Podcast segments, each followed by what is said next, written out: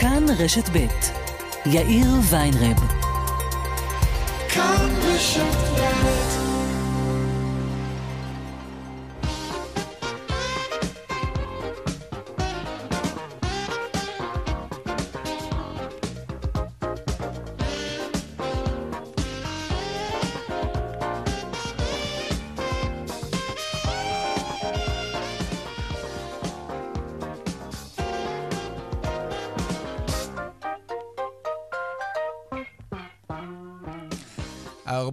ושש דקות ועוד שלוש שניות, כאן צבע הכסף ברשת ב', שלום רב לכם, מועדים לשגרה. כשאפרים קישון כתב את הסאטירה פרטאצ'י אהובתי אי שם בשנות ה-70, הוא כיוון בין היתר למונח הזה שהשתמשנו בו די הרבה בזמן האחרון, אחרי החגים. כן, כן, בטח, אין בעיה. דבר איתי אחרי החגים, הכל יטופל. אחרי החגים, בטח, בטח. פרטאצ'יה היא בעצם מדינה, מדינת ישראל בין השורות, כן? מדינה שיש לה שפה. פרטאצ'ית, ויש אפילו מילון לשפה הזאת. יהיה בסדר בפרטאצ'ית, למשל זה אסון, אנחנו כבר יודעים. וסמוך, סמוך עליי, הכל טוב, זה בעצם בלתי אפשרי, אבל מה אכפת לי להגיד לו סמוך? תסמוך, כן. ותכף זה שעתיים, ויום-יומיים זה שנה, ואחרי החגים זה בעצם לעולם לא. לעולם לא אחרי החגים. איזה פרטאץ' ואיזה תיאור מדויק של קישון, זכרו לברכה. כאן צבע הכסף מעכשיו עד חמש, העורך רונן פולק, מפיק צבע הכסף אביגל בסור, הטכנאי הלל רוט, אני יאיר ויינרב, הדואל שלנו, כסף כרוכית כאן.org.il. אפשר ליצור קשר גם בדף הפייסבוק המצוין שלנו, כאן ב', מיד מתחילים.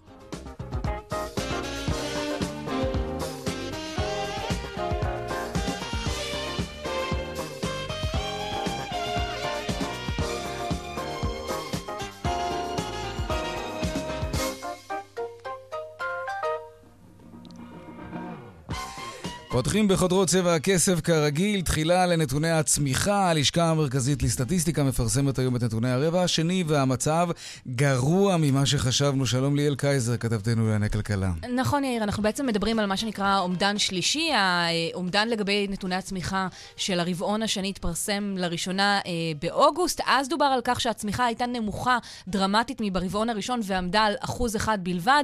עכשיו, לפי התחזית העדכנית של הלשכה המרכזית לסטטיסטיקה, מדובר על צמיחה של 6 עשיריות האחוז בלבד ברבעון השני, וזה אחרי צמיחה גבוהה מאוד של 4 אחוזים ו-4 עשיריות האחוז ברבעון הראשון. נאמר, חלק מהעניין מוסבר בעובדה שרבים מהישראלים אה, הקפידו או מיהרו לרכוש אה, כלי רכב חדשים ברבעון הראשון של השנה, אה, בעקבות אה, איזשהו שינוי בנוסחת המיסוי שנכנס לתוקף בראשון באפריל, ובכל זאת, כל זה גם על רקע ההאטה אצלנו, גם על רקע ההאטה העולמית. נזכיר, בשבוע שעבר אה, קרן המטבע העולמית בעצם מורידה את תחזית הצמיחה לישראל פעם נוספת. תוספת השנה כן. אומרת שהמשק הישראלי יצמח השנה ובשנה הבאה בכל אחת מהשנים רק בשלושה אחוזים ועשירית, וזה כשהצפי המוקדם יותר עמד על שלושה אחוזים ושלוש עשיריות האחוז. כן, פער משמעותי. ליאל קייזר, כתבתנו על הכלכלה, אנחנו נשתמע ממש עוד מעט שוב.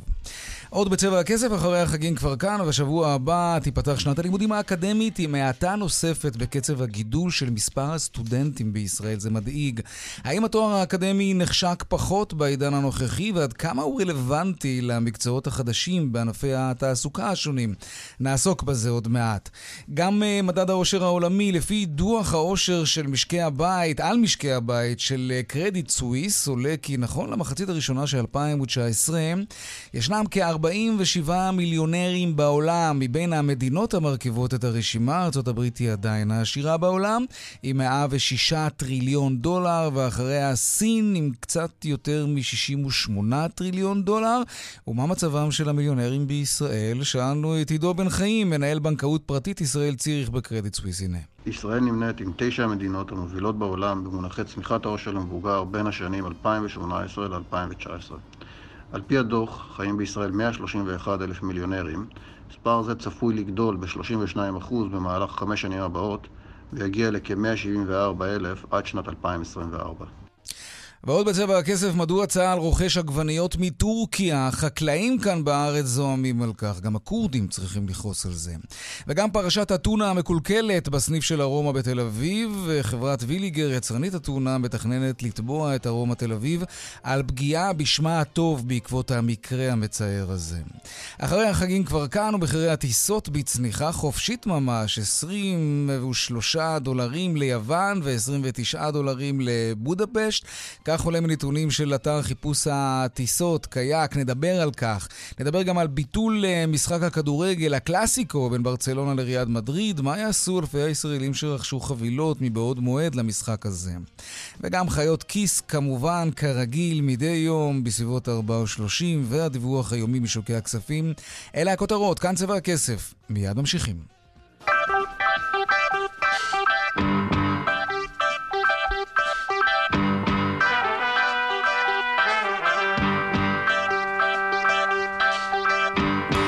מניה טבע... חסות? כן? כן חסות או לא חסות? מה אתם אומרים? טוב, נוותר על החסות. אוקיי, מניה הטבע זינקה היום בחדות בעקבות הסכם פשרה שהגיע אליו בפרשת משככי הכאבים בארצות הברית. שוב שלום ליאל קייזר, כתבתנו לענייני כלכלה. שוב שלום יאיר. אה, אז כן, כמו שאתה אומר, זינוק חד מאוד, 18 אה, אחוזים נכון לשעה זו mm. אה, בבורסה בתל אביב, ואנחנו מדברים, כמו שאמרת, על פרשת האופיואידים, פרשת משככי הכאבים. נזכיר, אותה פרשה שבמסגרתה טבע, יחד עם עוד כמה חברות תרופות, נתבעה יותר מאלפיים תביעות ברחבי ארצות הברית, אה, בטענה שפשוט היא, יחד עם אה, חברות אחרות, שיווקה אה, משככי כאבים, וזאת מבלי להסביר לציבור האמריקאי על ההשלכות הקשות מאוד שיש לתרופות האלה, השלכות ממכרות וכדומה. אנחנו יודעים כן. שזו מגפה של ממש, ממש בארצות הברית, שיש לה השלכות כבדות, גם כלכליות כמובן. ואכן, אתמול בערב בעצם מתרחשים שני דברים. מצד אחד, טבע מודיעה שהיא מגיעה להסדר פשרה של ממש עם שני, שני מחוזות באוהיו. זה לא מה שגרם לז... זינוק במניה. אנחנו מדברים על הסדר אה, קטן יחסית. אה, שבמסגרתו היא תשלם 20 אה, מיליון דולר מצד אחד, ומצד שני תספק תרופות נוגדות אופיואידים, תרופות שאמורות לשפר את מצבם של מי שהשתמשו בהם, בשווי של 25 מיליון דולר. מה שגורם למניה לזנק זה אותו דיווח של החברה על כך שהיא עומדת בפני גיבוש של הסדר כולל, הסדר שבמסגרתו היא אמורה לשלם מצד אחד 250 מיליון דולר במזומן, מצד שני...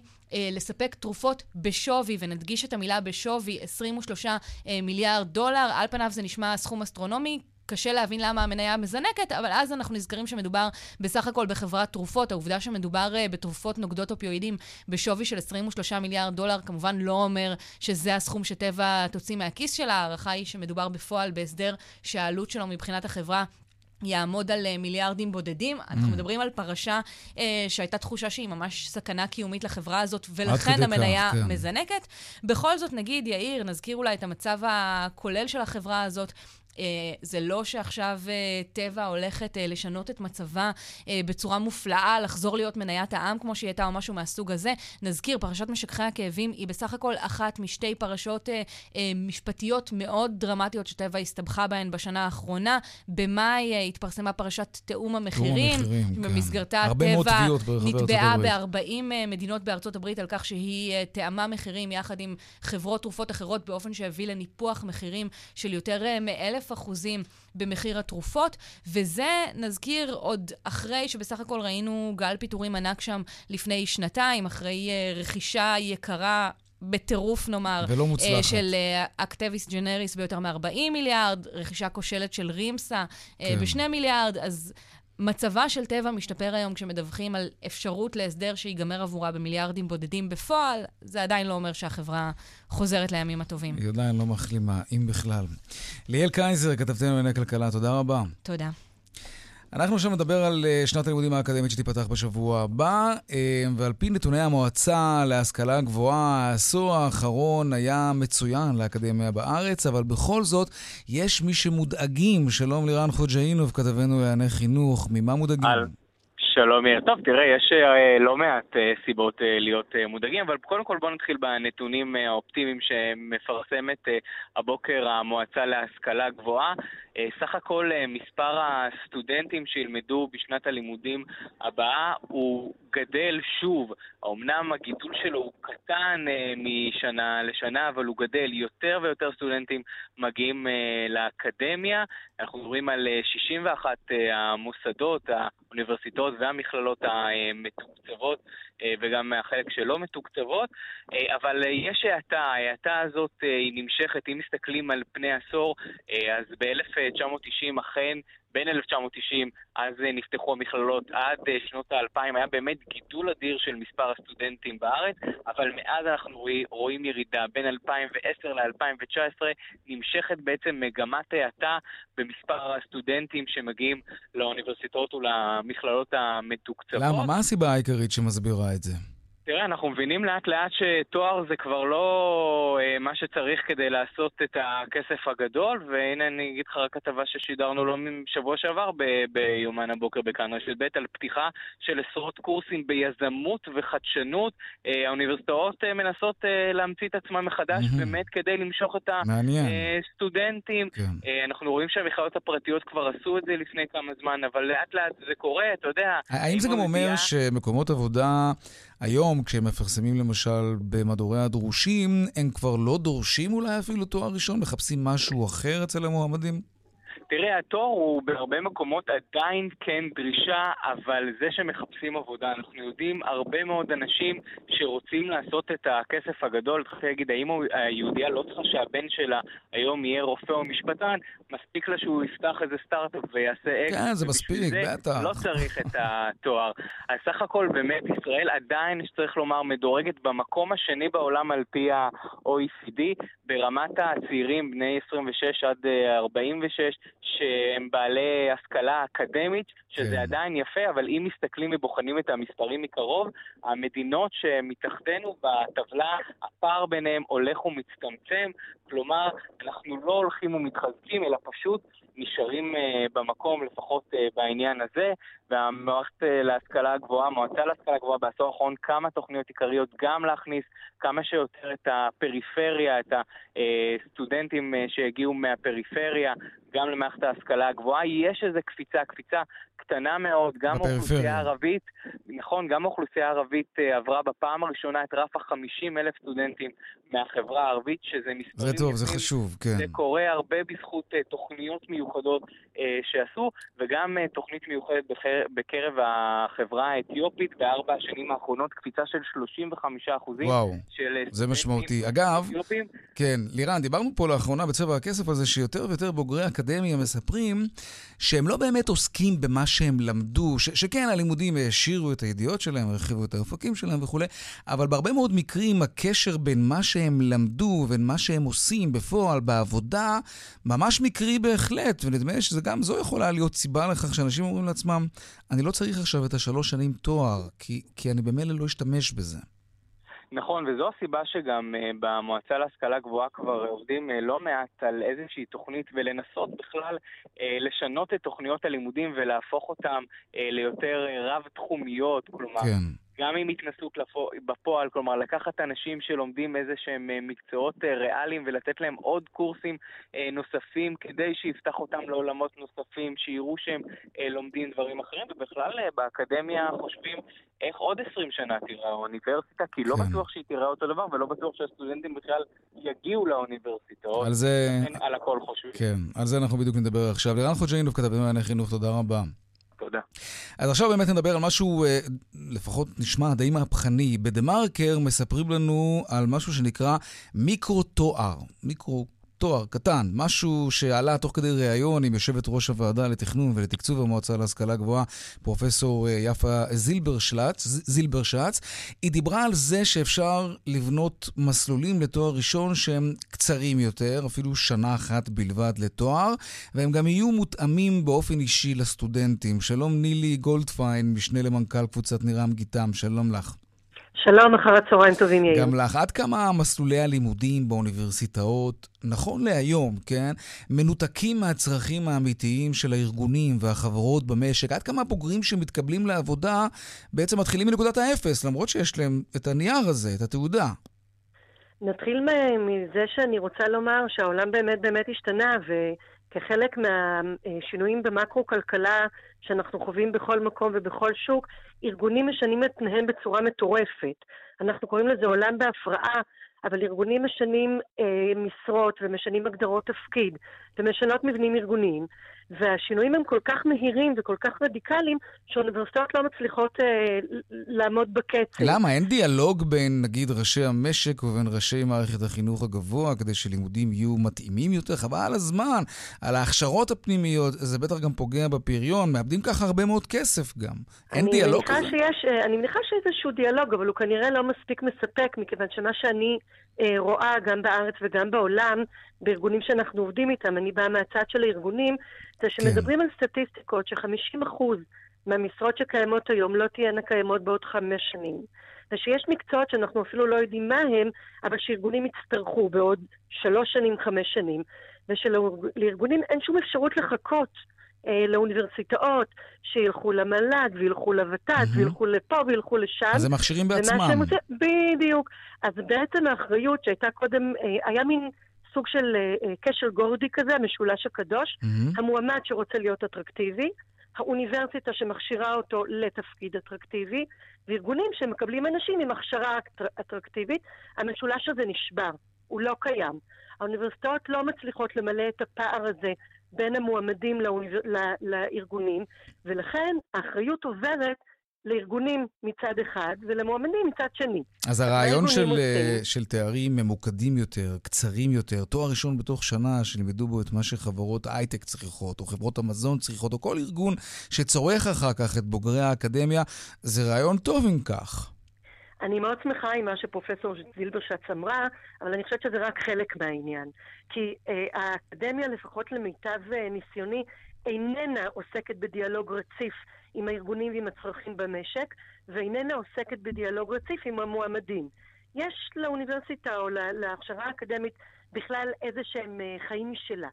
ומה שקורה זה שארגונים לא יחכו לפרופסור זילברשץ mm-hmm. ולא יחכו למיקרו, הם ילכו ויעשו במציאות מדומה ובמציאות מרובדת קורסים אה, והכשרות ותהליכים נוספים. ויותר ויותר אנשים שיעזו... יוותרו על האקדמיה, כן, אם כך. כן. אז את, אבל, אבל מצד אני... שני, כשאני מנסה לחשוב על ההתאמה של מערכת החינוך הגבוה, כי, כי אוניברסיטאות תמיד יהיו קיימות, ו, ואני מניח שגם הרבה מאוד אנשים ירצו ללמוד באקדמיה.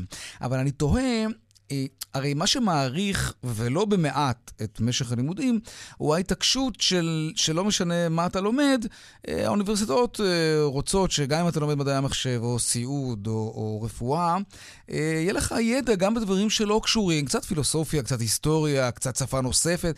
אי אפשר לבוא ולהגיד שההעשרה הזאת, שהרחבת האופקים הזאת, לא הופכת אותנו לאנשים מוכשרים יותר.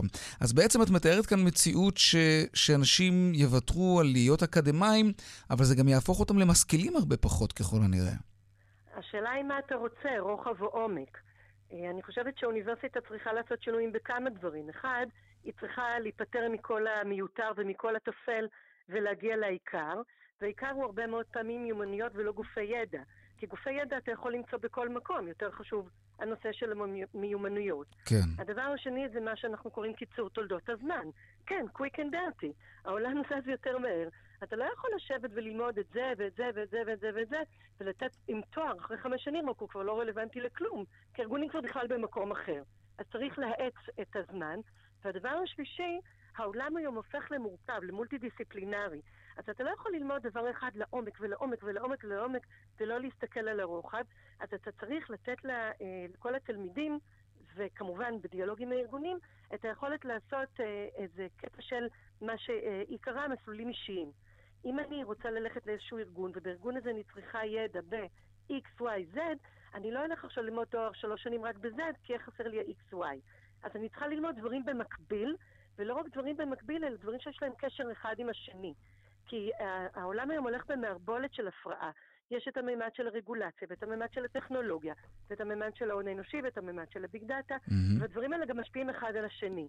אז באוניברסיטה אי אפשר ללמד אותי דבר אחד ולהתנתק מהשאר, אבל מה שהם מלמדים אותי צריך להיות רלוונטי.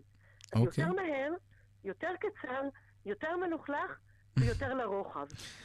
נילי גולדפיין, משנה למנכ"ל קבוצת אה, נירם גיתן, תודה רבה. בשמחה. ביי. תודה על הדברים. טוב, עכשיו אנחנו עדיין פחות או יותר באותו עניין. כמעט מחצית מהסטודנטים בישראל שוכרים דירה, ואם ההורים לא עוזרים, הם צריכים לעבוד מאוד קשה כדי לממן את שכר הדירה, שהוא כמו מחירי הדירות בארץ, גבוה מאוד.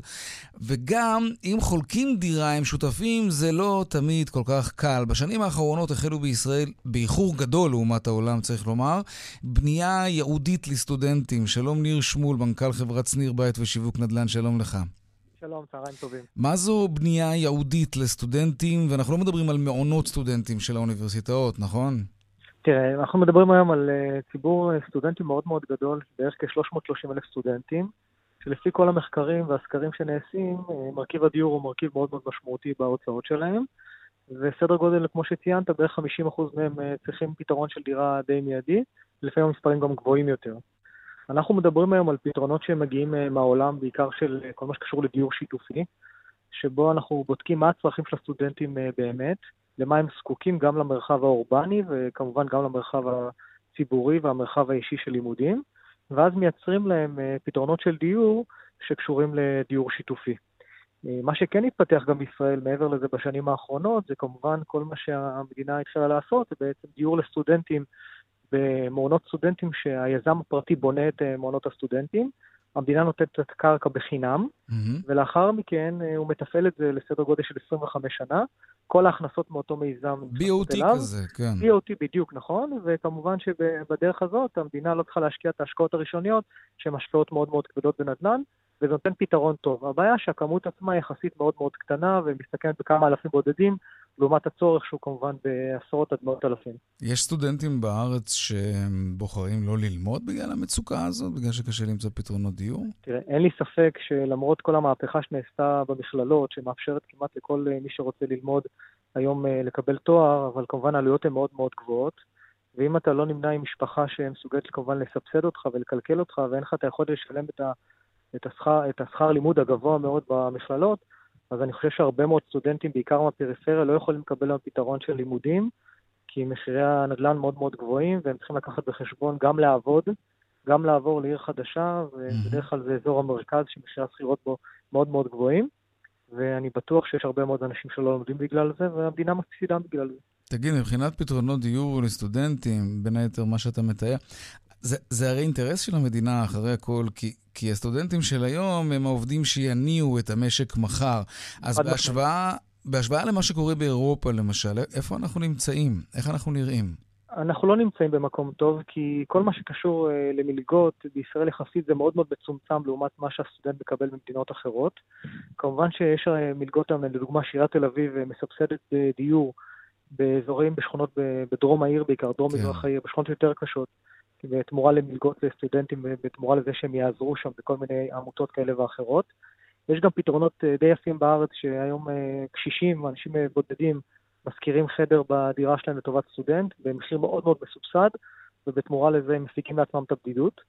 זאת אומרת, יש פתרונות, הפתרונות אבל קטנים, מעטים מדי, והמדינה, עד שלא תחליט שהיא רוצה באמת לטפל בזה, אז כמובן, כמו שידעה לטפל במחוסרי הדיור עם תוכנית כן. מחיר למשתכן, לדוגמה, אז לא יהיה לזה פתרון, ומחירי הנדל"ן לצערי ימשיכו ויאמירו, כי הביקוש בארץ אה, הרבה יותר גבוה מההיצע. כן. צריך רק להזכיר שבשנה האחרונה נולדו 200 אלף תינוקות ונפטרו רק 50 אלף אנשים, וזה מסביר את עליית מחירי הנדל"ן הגבוהה בשנים האחרונות. לחלוטין. כן, טוב, אולי גם אז לא נראה ירידה במספר הסטודנטים בישראל, שזה נכון. לא דבר כל כך אה, מרנין לשמוע. ניר שמול, מנכ"ל חברת שניר בית ושיווק נדל"ן, תודה רבה לך. תודה רבה לך.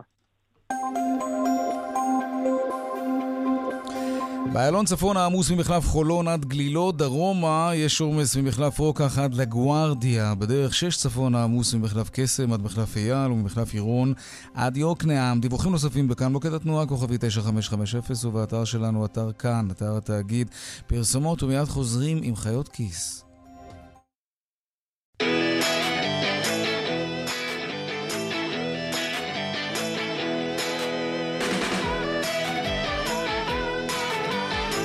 כמעט 31 דקות אחרי השעה 4, חיות כיס עכשיו, אתם שואלים בחיות כיס עונות, אפשר לשאול בטוויטר, השטג חיות כיס ללא רווח, וגם בדואל שלנו, כסף כרוכית כאן.org.il, והיום שאלה של רועי, ורועי שואל כך, למה עוזרות הבית נחשבות שכירות? יכול להיות משק בית שיש בו, נאמר, מורה לפסנתר, רואה חשבון וקוסמטיקאית, אבל רק העוזרת נחשבת מועסקת וצריך לשלם לה ביטוח לאומי ודמי הבראה וכולי.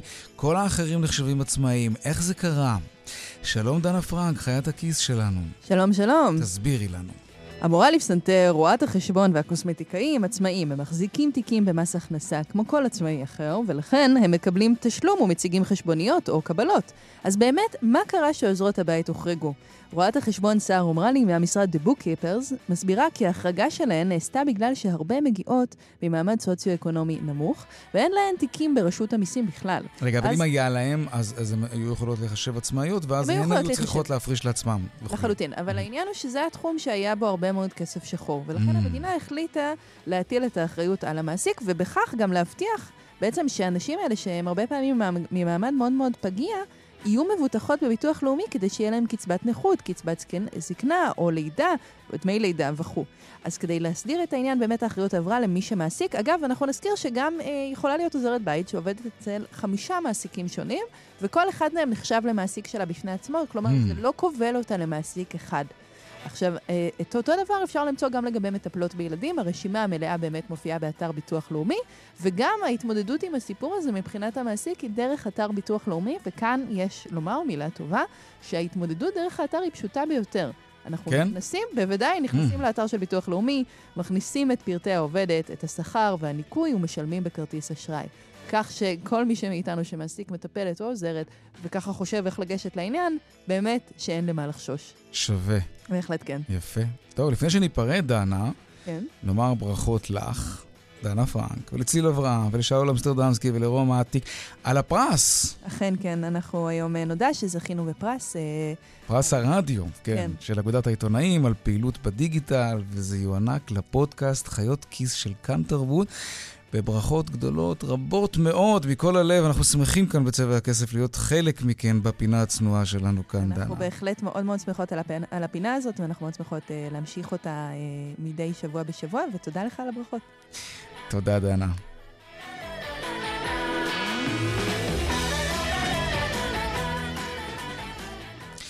טוב, ברמת הנגב זועמים על צה"ל כי מתברר שלבסיסים נכנסו טונות של עגבניות שהגיעו מטורקיה במקום עגבניות אדומות, כחול לבן. שלום ערן דורון, ראש מועצה אזורית רמת נגב, שלום לך. אחר צהריים טובים. איך גיליתם את זה בכלל? אה, מאוד פשוט. אה, התושבים שלנו, אה, חיילי מילואים טובים, ומשרתים את שירות המילואים שלהם, ופתאום. ארוחת אה, בוקר או צהריים מגלים שהעגבניות שהם אה, מגדלים אה, לא, לא, לא ניתנות בארוחת הצהריים, אבל עגבניות מטורקיה מוגשות. סליחה על השאלה, אבל איך, איך מגלים? אתה רואה עגבנייה, אה, מה... רואים את האריזות, רואים מאוד פשוט. אה, באריזות, אוקיי. הגיע, אנחנו יודעים לזהות את האריזות. לא, בדרך כלל אתה לא רואה את האריזה, אתה נכנס לחדר נכון. האוכל במילואים. אבל זהו, וגם היום בעולם שלנו, אז ישר בקבוצות הוואטסאפ, התמונות של המשטחים של עגבניות מיובאות עצוב, והדבר הזה הוא באמת מקומם, הוא לא סביר.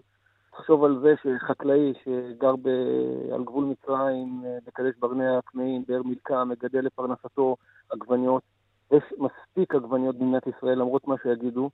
מה ההבדל במחיר בין עגבנייה ישראלית לעגבנייה טורקית? תראה, העגבניות הטורקיות הן אה, בעצם, אה, המחיר שלהן הוא 80 אגורות לעגבנייה והמכס הוא בערך עוד שקל.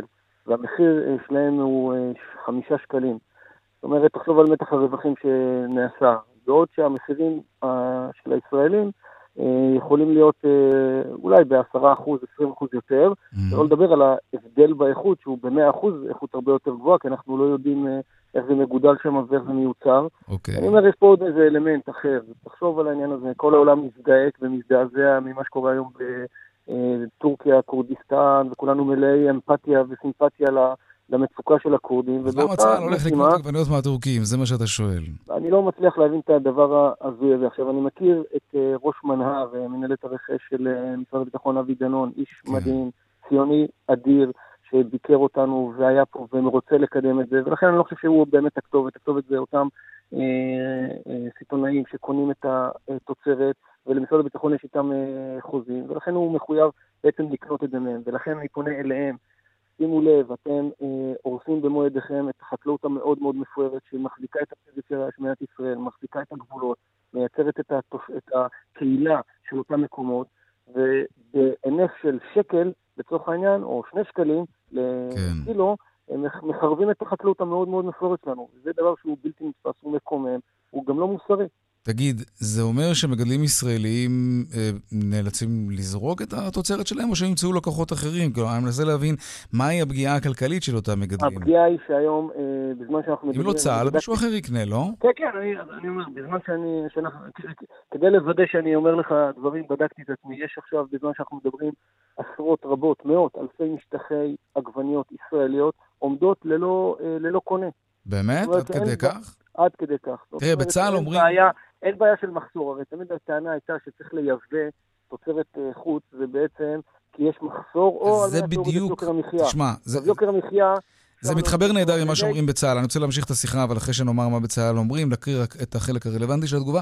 הם אומרים שהם מחויבים לתוצרת מקומית, זה קודם כל משמח לשמוע, אבל יחד עם זאת, כשיש מחסור, ככה אומרים בצה"ל, הם מאפשרים לספק שלהם להביא עגבניות מחוץ לארץ. שמע, הם אומרים שחסרות עגבניות, ואתה מתאר מציאות אחרת לגמרי. דובר צה"ל, כן. אז אני טוען שלא חסרות עגבניות, ואני אומר שפשוט צריך ללכת ולקחת את העגבניות המקומיות שלנו. יש מספיק תוצרת מקומית. תוצרת מקומית, אבל אה, היא לא עושים טובה לחקלאים, זו תוצרת מקומית מדהימה, באיכות מעולה, תוצרת שכל בית בישראל רוצה שזה מה שיונח על אה, שולחנו. זה בריא, זה נכון, אנחנו יודעים באיזה מים השקו אותם, אנחנו יודעים איזה גידולים היו, אנחנו יודעים איזה אה, חומרים הגידולים האלה עברו, וזה תוצרת מקומית באיכות הכי הכי טובה שיש. ולכן, כל הטענה על זה, אחד, על מחסור, היא פשוט מופרכת, ושתיים... מה? דובר צה"ל משקר? הוא אומר, הוא לא, ממש מפורש, אני רואה לא, כתוב לא, כאן בתגובה, היה מחסור ולכן אפשרנו להביא עגבניות מחו"ל. אני לא טוען שדובר צה"ל משקר, חס וחלילה, אני גם אומר לך, ראש מנהר, אבי גדול, זה בן אדם שבאמת אכפת לו מתוצרת מקומית, וזה באמת הם חרטו על דגלם. אני טוען ש... אולי המחירים היו בלתי סבירים. אני מנסה, סליחה שאני קוטע אותך, אני מנסה באמת להבין, כי ההחלטה היא להעדיף עגבניות מטורקיה על פני עגבניות כחול לבן, היא באמת נשמעת בלתי סבירה במדי, כשאתה אומר שיש... זה פשוט בגלל שזה... כן, אבל כלכלית בסדר, אבל השאלה, אם מדובר בעשרה אחוז, בסדר, אולי הפערים היו ממש משמעותית הרבה יותר גדולים, לא, לא, עד לא. כדי כך שבצה"ל החליטו שמבחינתנו, מחיר כזה של עגבנייה ישראלית, מבחינתנו אין היצע בכלל, אלא יש מחסור, כי זה היה כל כך יקר. אז אני חושב שזה לא המצב, אני חושב שמישהו לא מספר את הנתונים כפי שהם לצה"ל, והוא מייצר מחסור אה, פיקטיבי שהוא לא באמת קיים, ולכן המוטיבציה של אותם סיטונאים הם אה, מוטיבציה כלכלית, ומכיוון שהם רואים את הדברים דרך החור של הגרוש, מבחינתם לחרב את החקלאות הישראלית, שבסוף תעלה לנו ביוקר, כי אז כן. מה יקרה? מה שיקרה בסוף זה שאם לא תהיה חקלאות ישראלית, אז גם בסוף המחירים גם של העגבנות מטורקיה יעלו, כי הם לא פראיירים. ברור, ולכן, ראינו את זה עם המלט. כן. מי שעכשיו משלם בזול, ישלם אחרי זה יקר. אני אומר עוד פעם, כל צרכן ישראלי, כל בן אדם, כל אחד שנכנס לשוק או לסופרמרקט, צריך לבחור. זו בחירה מודעת לקחת את העגבניות תוצרת ישראל, שמגודלות במקומות הכי מרוחקים של מדינת ישראל, בטכנולוגיה הכי מתקדמת של מדינת ישראל, שהיא באמת גאווה ישראלית. וזה מה שאנחנו צריכים, לחזק את החקלאות הישראלית. ערן דורון, ראש מועצה אזורית רמת נגב, תודה רבה. תודה, להתראות. להתראות. טוב, שלום שירה הדס נקר, כתבתנו לענייני טכנולוגיה באולפן בתל אביב. שלום. עוד uh, כותרות uh, מחברת WeWork. מה כן. הפעם? כן, פשוט כל יום אנחנו שומעים דבר חדש על הסחרור שהחברה הזאת uh, נקלעה אליו. בואו נתחיל בסוף. סופטבנק, החברה היפנית, אה, בעצם מתכננת להשתלט לחלוטין על חברת אה, WeWork, לקנות את כל הנכסים, כולל הנכסים של אדם אה, נוימן, כדי לנסות לחלץ את החברה מהמשבר כן, הזה, והיא עושה את זה... כלומר, WeWork זה החברה שעוסקת בשטחי עבודה משותפים, כן? נכון, ושניסתה להציג את עצמה לכל אורך הדרך כחברת כן. טכנולוגיה. בעצם הסטארט-אפ שלהם היה השכרה של חללי עבודה פרסונליים אה, לפי משתמש, ככה שיש לך יותר... יותר, אה, יותר גמישות. ואחד התחקירים הלא נעימים שמתפרסמים על החברה בימים האחרונים, הוא תחקיר שקובע כי החברה בעצם ניפחה את הנתונים על כמות המשתמשים שלה. החברה הציגה למעשה, אה, אפשר להגיד איזשהו סוג של מצב, מצג שווא, שבו היא ניסתה להראות כאילו יש לה למעלה מחצי מיליון משתמשים ברחבי העולם, 500 אלף משתמשים, בעוד למעשה חלק גדול מהשולחנות האלה שהיא דיווחה עליהם הם לא משתמשים בפועל, אלא שולחנות ריקים שעומדים במשרדים השונים של החברה. החברה למעשה איבדה שווי במהירות מטורפת. סופטבנק מחלצת אותה היום ורוצה לרכוש אותה לפי שווי של 7.5 מיליארד דולרים, כשלפני בערך כחודש השווי שלה היה כמעט 50 מיליארד דולרים. זאת צניחה מאוד מאוד מאוד משמעותית, שלא ברור אם בסופה, גם אחרי תהליך החילוץ הזה, יישאר בעצם איזושהי חברה אה, לחלץ. סופטבנק גם ישלמו לאיידם נוימן כ-200 מיליון דולרים בעצם עבור כל ההחזקות שלו, כדי שהוא יעזוב לחלוטין את החברה, המייסד והמנכ"ל. Mm-hmm. הצליח כן. לחלוב מהחברה בחודשים, כן, בחודשים האחרונים כמה מאות אה, מיליוני אה, דולרים, והם פשוט מנסים להוציא אותו לחלוטין. זה היה אחד מהתנאים שלהם כדי להגיש את הסיוע הזה, ההצלה הזאת לחברה. אוקיי, ומהנושא הזה נעבור לדבר על פרשת אתונה הרעילה. זה הסתיים בשלום מבחינת הלקוחות של ארומה תל אביב, אבל חברת ויליגר לא מוכנה לעבור לסדר היום, כך מתברר. כן, חברת uh, ויליגר uh, בעצם uh, מודיעה היום שהיא מתכננת לקחת את, פרשת הזאת, את הפרשה הזאת, את הרעלת אתונה, לבית המשפט. היא מאיימת בתביעה נגד ארומה תל אביב, כשוויליגר טוענת שארומה פגעו בשמה הטוב של יצרנית אתונה, בכך שבתחילת הדרך הם למעשה ניסו לגלגל עליהם את ההאשמה לאותה טונה מקולקלת שהכילה את הרעלן היסטמין. הם בוויליגר שלחו היום מכתב התראה לפני תביעה, כשאומרים שרבוב שמה של ויליגר על ידכם. שלכם ללא הצדקה ושלא לצורך גרם וממשיך לגרום לצניחה במכירות אתונה המשווקת על ידי נטו ופגיעה בשמה הטוב של חברת אה, ויליגר. אה, נזכיר, ויליגר משווקת טונה למגוון מאוד מאוד רחב של בתי עסק. מהרגע הראשון הם בעצם טענו אה, שלא היה אה, קשר בין הטונה שלהם, בעצם בין הטונה שיוצרה ומשווקת לבתי עסק רבים, לבין אותה הרעלת אה, היסטמין, ואכן בדיקות משרד הבריאות אישרו את הטענה הזאת שהבעיה הייתה בהחזקה mm-hmm. של הטונה עצמה בארומה בתל אביב. כעת, נראה כיצד הפרשה הזאת תתגלגל. הם דורשים התנצלות רשמית, ארומה עוד לא הגיבו לכך. בואו נראה לאן זה... לאן זה יתגלגל. שירה הדס נקר כתבתנו, תודה רבה. תודה. דיווחים.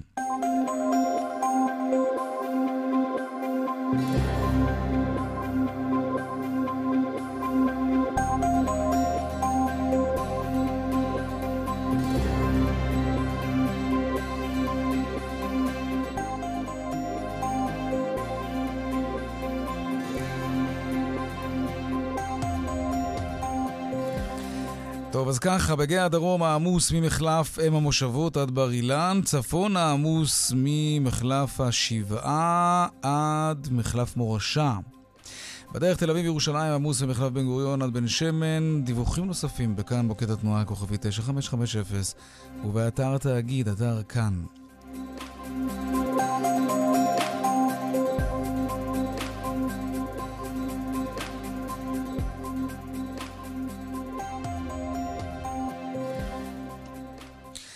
טוב, אחרי החגים כבר כאן, ואנחנו כאן כדי לבדוק מה זה עושה למחירי הטיסות והנופשים. זה ברור שהם ירדו, כן? אבל עד כמה זה דרמטי. שלום יהודה זעפרני, מומחה לתיירות ותעופה, מנהל תחום התיירות של מועדון הוד צרכנות, שלום לך.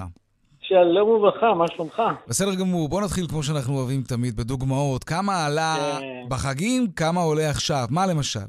אה, רומא למשל, אתה אוהב את רומא, שמעתי. כן, מאוד. אז אני בדקתי ממש לפני השידור, 29 לאוקטובר, 158 דולר, חזרה ב-5 נובמבר, באמצע סוכות, זה עלה לנו בין 550 ל-650 דולר. וואו. בחגים בכלל כל הנושא של הטיסות. בואו נלך הלאה, לקפריסין, אתה יודע, יעד כן. קרוב. Mm-hmm. 84 דולר, ובין ה-27 לנובמבר חזרה ב-1 לדצמבר, מ-84 דולר. בסוכות זה עלה לנו 199 דולר, ממש יותר מפי שתיים. כן, ממש ככה. אופיה, בולגריה, מ-103 דולר ב-27 נובמבר, עלה לנו 350 דולר בחגים.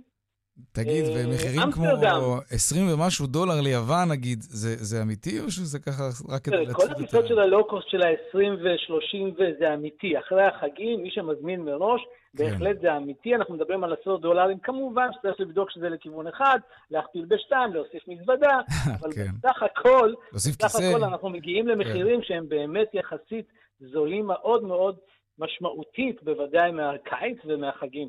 מהמם. טוב, עוד מעט חנוכה, שיוצא יחד עם חג. המולד. אה, בטח המחירים יהיו בשמיים. ונס לא יהיה כאן.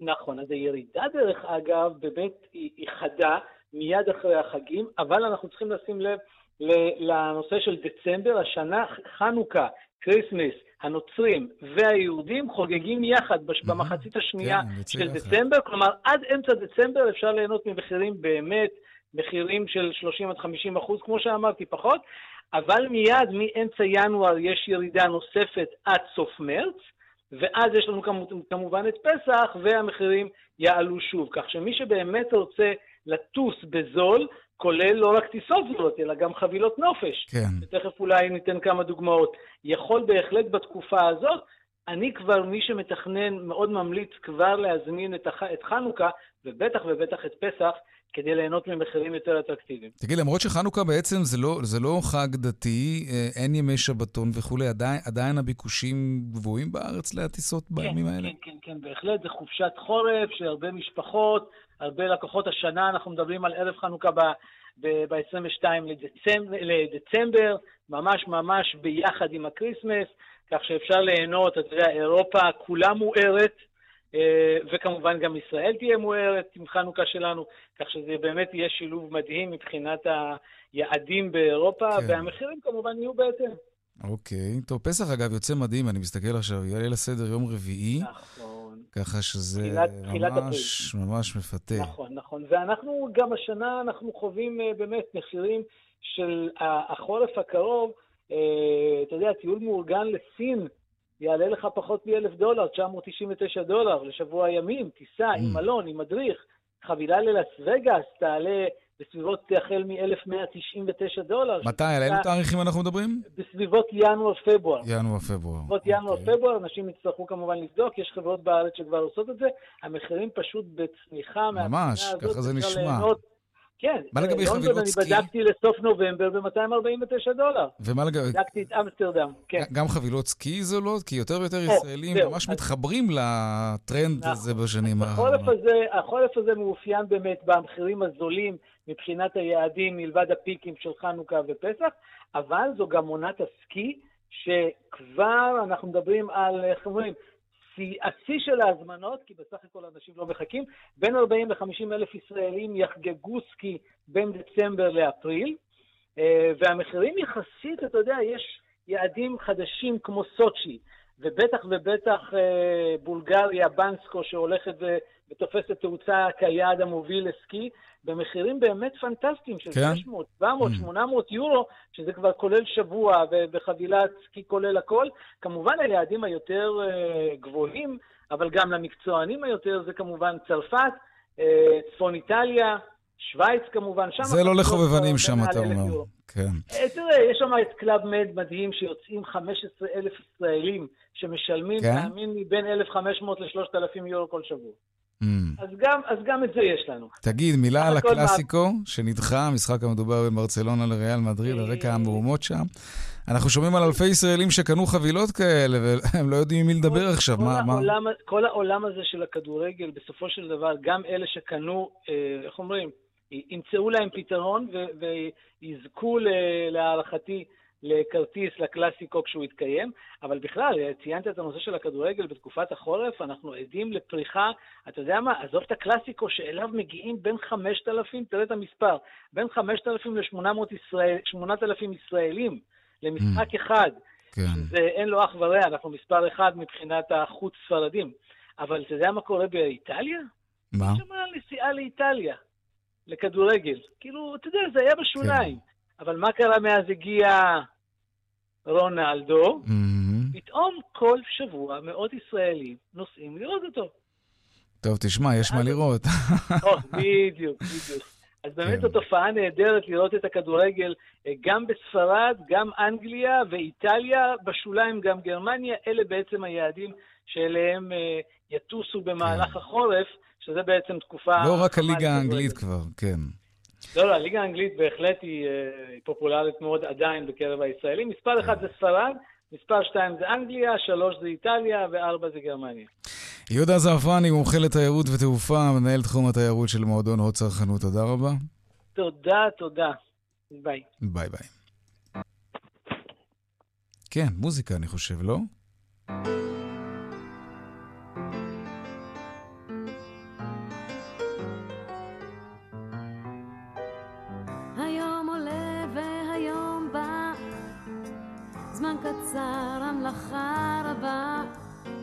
בקושי אפשר לנשום, בקושי אפשר לחלום. כרכבות חולפות ביעף, מתראים אנו בחטף, עוצרים ושותים קפה. זוכרים שהיום יפה. ודאי ישנו מקום בו הכל קורה לאט. הזמן עומד מלכת, אולי זה פועל יד.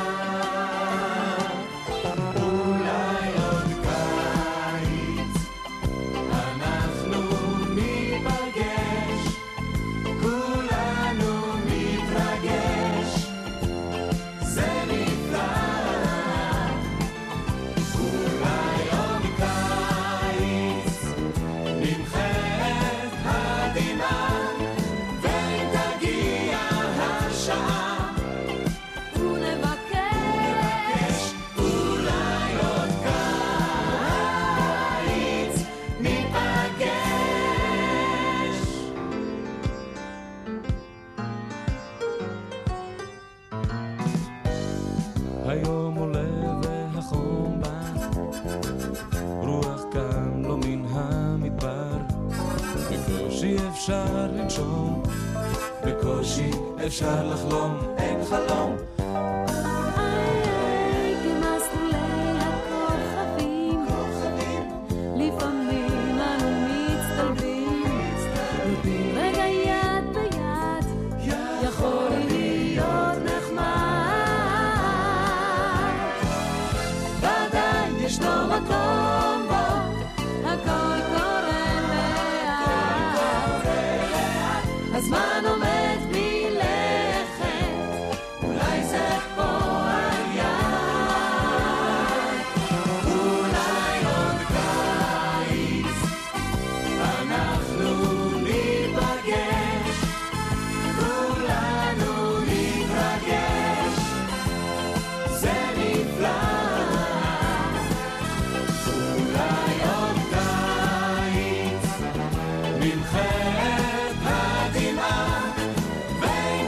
כן, נמחה את הדמעה עכשיו לעדכון היומי בשוקי הכספים. מקווים שלא נבכה שם. 200, take him.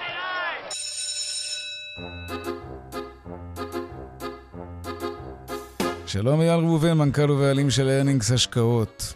שלום, שלום יאיר. משקיעי טבע מחו אולי דמעה, אבל מהתרגשות היום. כן, חזרו ברגל ימין. ועוד על התחלת השגרה של אחרי החגים, תשמע, חתיכת מתנה.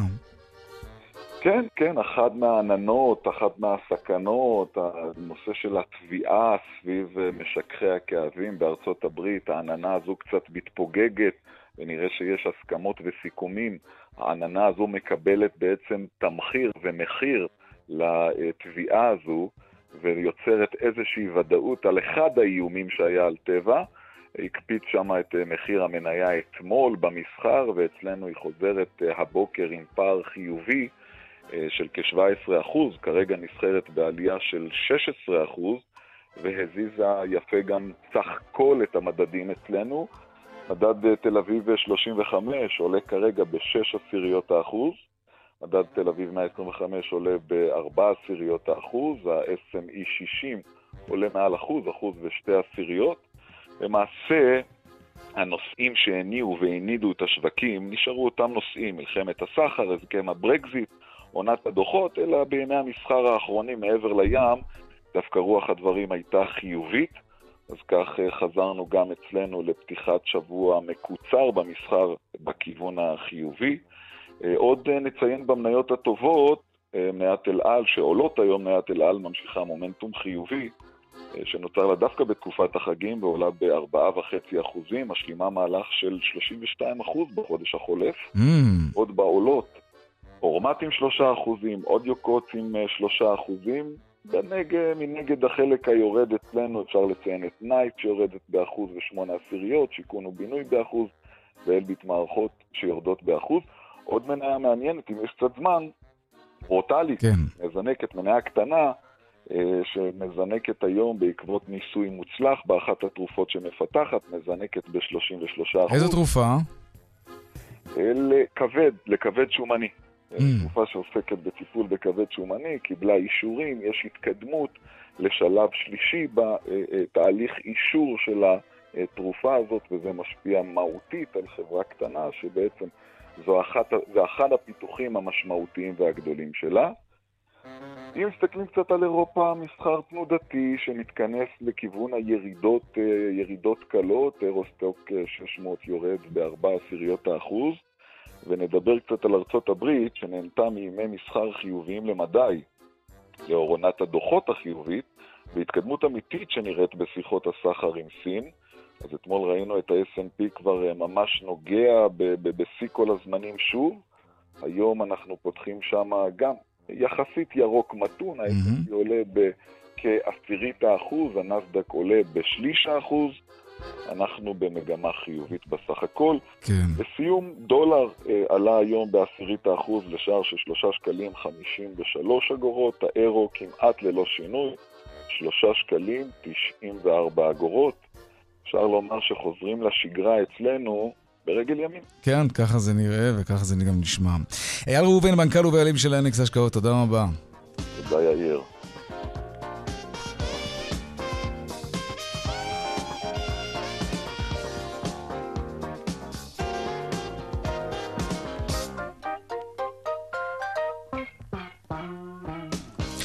עד כאן צבע הכסף ליום שלישי, העורך רונן פולק, מפיק צבע הכסף אביגל בסור, הטכנאי הלל רוט, הצוות בבאר שבע, אורית שולץ ושמעון דוקרקר, בדיגיטל, אני כהן ובמוקד התנועה יהוד כהן וחגית אלחייני.